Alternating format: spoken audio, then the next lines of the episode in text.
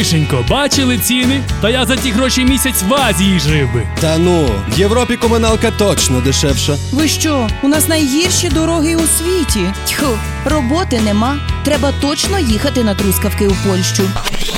Чули таке неодноразово у чергах транспорті чи від сусідів? Люди теревенять, а ми з'ясовуємо у експертів та мешканців тих країн, про які ви стільки говорите, чи дійсно добре там, де нас нема. Стереотипи, чутки та міфи про життя тут і там у програмі Люди кажуть. Понеділок, 19.40 на радіо СІДФМ. Ми звикли чути скарги. Мовляв, немає роботи, ані добре оплачуваної посади, що в Україні неможливо нормально заробляти, що гроші є лише у тих, хто накрав, і так далі. Днями прочитала гарну історію про те, що ось всі ці скиглення множаться на нуль, коли ти видряпуєшся на говерлу і бачиш, як там на висоті понад дві тисячі метрів над рівнем моря стоїть дядько Михайло, який зробив самотужки свою імпровізовану кав'ярню і продає гарячий чай і каву. До кмітливого та працьовитого чолов'яги стоїть величезна черга. Тож чи є в Україні робота? Запитаємо у містян. Думка вулиці. Так, я вважаю, що в Україні важко знайти нормальну роботу, тому моя родина й вимушена їздити на заробітки за кордон. Безумовно, вакансій в Україні багато, але немає гідної оплати та умов праці в порівнянні з Європою. Тим паче, окрім великої кількості заробітчан, дуже плачевний відсоток безробіття. Нехай людям почнуть платити нормальні гроші, і вони залюбки залишаться в Україні. А то взимку виникає такий парадокс, що можна померти чи то від голоду, чи то від холоду, адже мінімалки вистачає на задоволення лише однієї проблеми. В Україні є робота, але настільки низькооплачувальна і важка робота, що за ці три копійки ніхто не хоче просто працювати. За ту саму роботу в Польщі всі знають, що люди хоч і працюють, але отримують. Не йде ніяке порівняння з нашими мінімальними тарифами на оплату праці. Тому люди виїжджають і думають, що і будуть виїжджати, якщо і далі оплата праці буде така. Це виходить, що всю зарплату, мінімалку віддай за комунальні послуги, а далі що? Їсти, не їсти, одягатись, не одягатись, живи як хочеш. Поговоримо мовою цифр. Чи справді такі кепські справи із роботою в регіоні? Головне управління статистики в області фіксує середню зарплату на рівні 9,5 тисяч гривень. Найбільше отримують фінансисти і страховики 13 тисяч. Найменше ті, хто працює у сфері громадського харчування. У червні цього року середня заробітна плата у цій галузі становила 4 тисячі 700 гривень. Станом на серпень цього року 488 тисяч українців мають статус безробітного проти 276 тисяч на цю ж дату минулого року. Допомогу по безробіттю отримають 411 тисяч громадян. До трьох мільйонів українців знаходяться у стані прихованого безробіття. Зайнятість цих людей під час карантину була зменшена або вони були відправлені у неоплачувану відпустку. Говорить експерт. Ми запитали, чи правда, що в країні немає роботи, скільки безробітних волинян та які найвисокооплачуваніші вакансії нині у директора Волинського обласного центру зайнятості Романа Романюка. Звичайно, що є робота. Міф. Міф. Робота завжди була, робота завжди діє, робота завжди буде. Це залежить знову ж таки від і бажання людини щиро працювати, і відповідно від е, планки е, рівня заробітної плати, на яку людина претендує. Будь-яка криза це непростий період, в тому числі на ринку праці. І люди для того, щоб мати можливість прокормити сім'ї, часто йдуть е, на навіть неофіційні пропозиції, нехтуючи там записом трудову книжку. Адже мотивація така, що жити треба сьогодні, кормити дітей треба сьогодні, а пенсія буде колись. А в нас станом на сьогоднішній день плюс-мінус працюючих пенсіонерів по Волині 49 тисяч. Це знову ж таки відповідь на ваше запитання, чи є можливість. А от 49 тисяч людей знайшли можливість щодо безробіття. Знову ж повторюсь, карантин замовлений COVID-19 він теж е, спричинив збільшення чисельності безробітних на 91% В нас збільшилася чисельність безробітних порівняно з липнем минулого року. Найбільш критична дата була це 1 липня, де чисельність безробітних сягнула 15 тисяч 600 людей по області. Офіційно зареєстровано. Загальна е, кількість я припускаю, вона ну значно більша людей, які без роботи. Станом на сьогоднішній день, 1 вересня, у нас 14 тисяч 100 безробітних. Якщо загалом загалом сказати з початку року, то силами працівників на Волині центру зайнятості працевлаштовано 10 тисяч 28 осіб. Більше як 10 тисяч людям ми допомогли знайти роботу. Сьогодні ми маємо станом на сьогоднішній день 1918 вакансій в базі вакансій Волинського центру зайнятості. А це означає, що це рівно 1918 варіантів і пропозицій до працевлаштування не тільки безробітних, які в нас на обліку, а всіх шукачів з категорії незайнятого населення. До прикладу, сьогодні потрібно 194 кухарів по Волині, продавців продовольчих товарів 106, вчителі закладів середньої освіти 105 вакансій є. Це я говорю про Волинь. Підсобних робітників там 84, водії автотранспортних засобів 74, офіціанти, бухгалтери, медичні сестри, швачки, бармени це основні категорії найбільш затребуваних професій, яка кількість вакансій є найбільшою. Ринок сьогодні так розвивається, що реально на ринку потреба є в робітниках, спеціалістах, і набагато складніше щодо працевлаштування осіб з вищою освітою, професійних фахових спеціалістів, які допоможуть бізнесу максимально швидко набрати тих об'ємів, тих оборотів, які були до кризовий період. Такі посади, такі вакансії оцінюються сьогодні і 2, і 3 тисячі доларів в заробітній платі в місяць, тому що це топ-менеджери, але підібрати хорошого фахового спеціаліста теж надзвичайно важко. Завжди проблема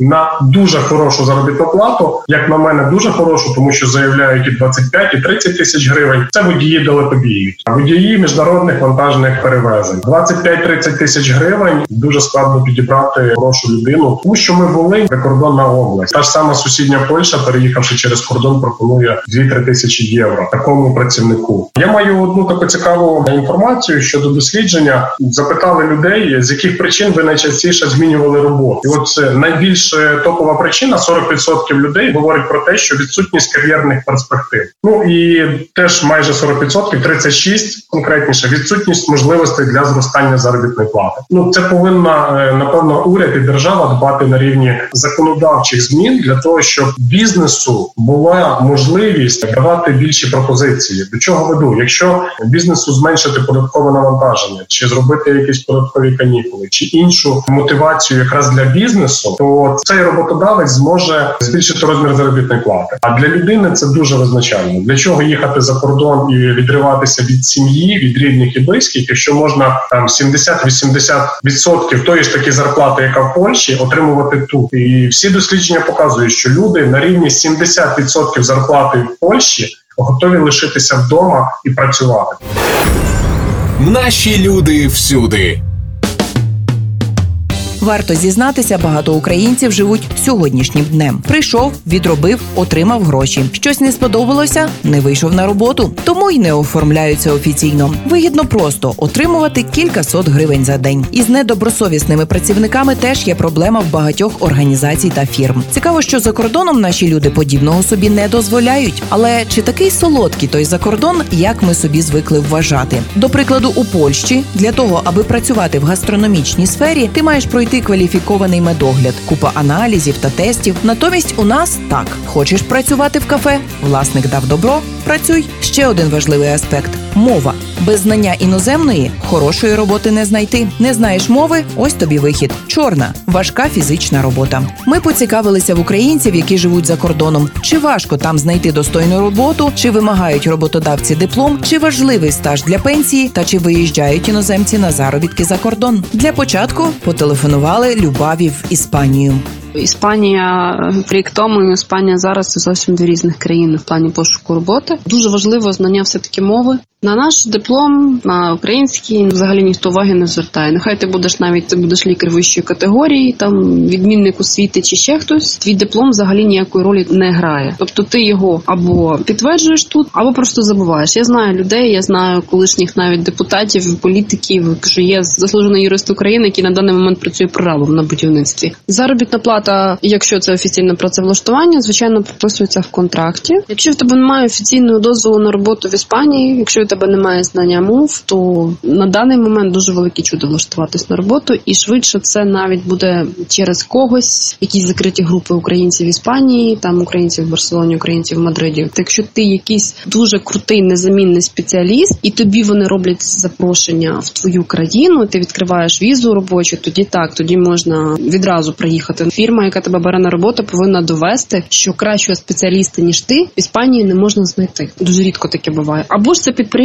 якесь українсько-іспанське. Тоді потрібні працівники, спеціалісти, які знають українську мову, іспанську і обов'язково англійську. Робочий стаж для пенсії дуже важливий, але в них робочий стаж починається після п'яти років. Тобто, коли ти пропрацював офіційно 5 років, ти вже зробив мінімальну пенсію. Мінімальна пенсія, якщо мені не зраджує пам'ять, здається 600 євро, і ну, в принципі за них прожити досить таки реально. В плані зміни роботи іспанці дуже легкі, мені здається, на підйом, і вони не шукають роботу там, де вони живуть. Мені здається, що вони живуть там, де є хороша робота. Тобто зірватися, переїхати в інший куток країни, в інше місто, поміняти житло, забрати дітей зі школи, іншій половинці знайти паралельну роботу. Якщо є хороша робота, вони не прив'язуються до старого місця роботи. Якщо є робота, збираються речі, і ми переїжджаємо. Та зв'язалися із Лілією з Угорщини.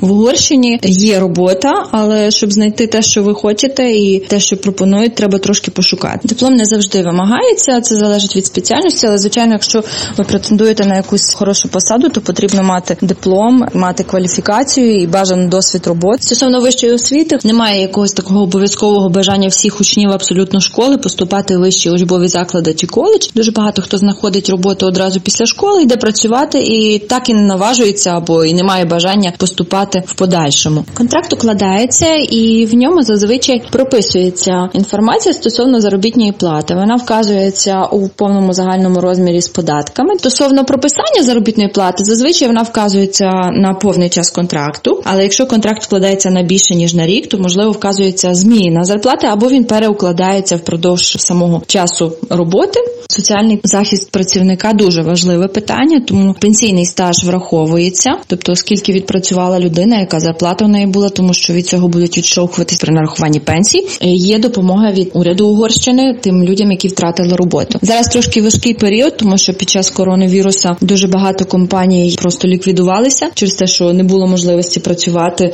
онлайн. Стосовно самих розмірів виплат, вони невеликі і складають менше ніж 50% від заробітної плати, яку отримував працівник, і вони не тривають довше ніж 3 місяці. Питання трудової міграції всюди присутнє і в Угорщині також. Стосовно того, чи виїжджають за кордон люди, так дуже багато людей виїхало за кордон, особливо молоді, у пошуках кращої заробітної плати, більшої заробітної плати, ніж вони могли отримати тут. І це почалося з моменту, коли Угорщина стала офіційним е, членом Євросоюзу. Спершу нелегально, там же знаходили, де зупинилися роботу, і оформлялися офіційно і почали працювати. Країни, в яких переважно зараз працюють ці угорці, це Великобританія, Ірландія, скандинавські країни, Нідерланди, Німеччина, тому що зарплата там в рази вища, і навіть за ту саму низькокваліфіковану роботу, за яку вони б копійки отримували в Угорщині, там вони отримують хоча б мінімально, але яка в рази більша зарплата ніж місцевих е, тих самих працівників. Якби такий фактор присутній. Під завісу.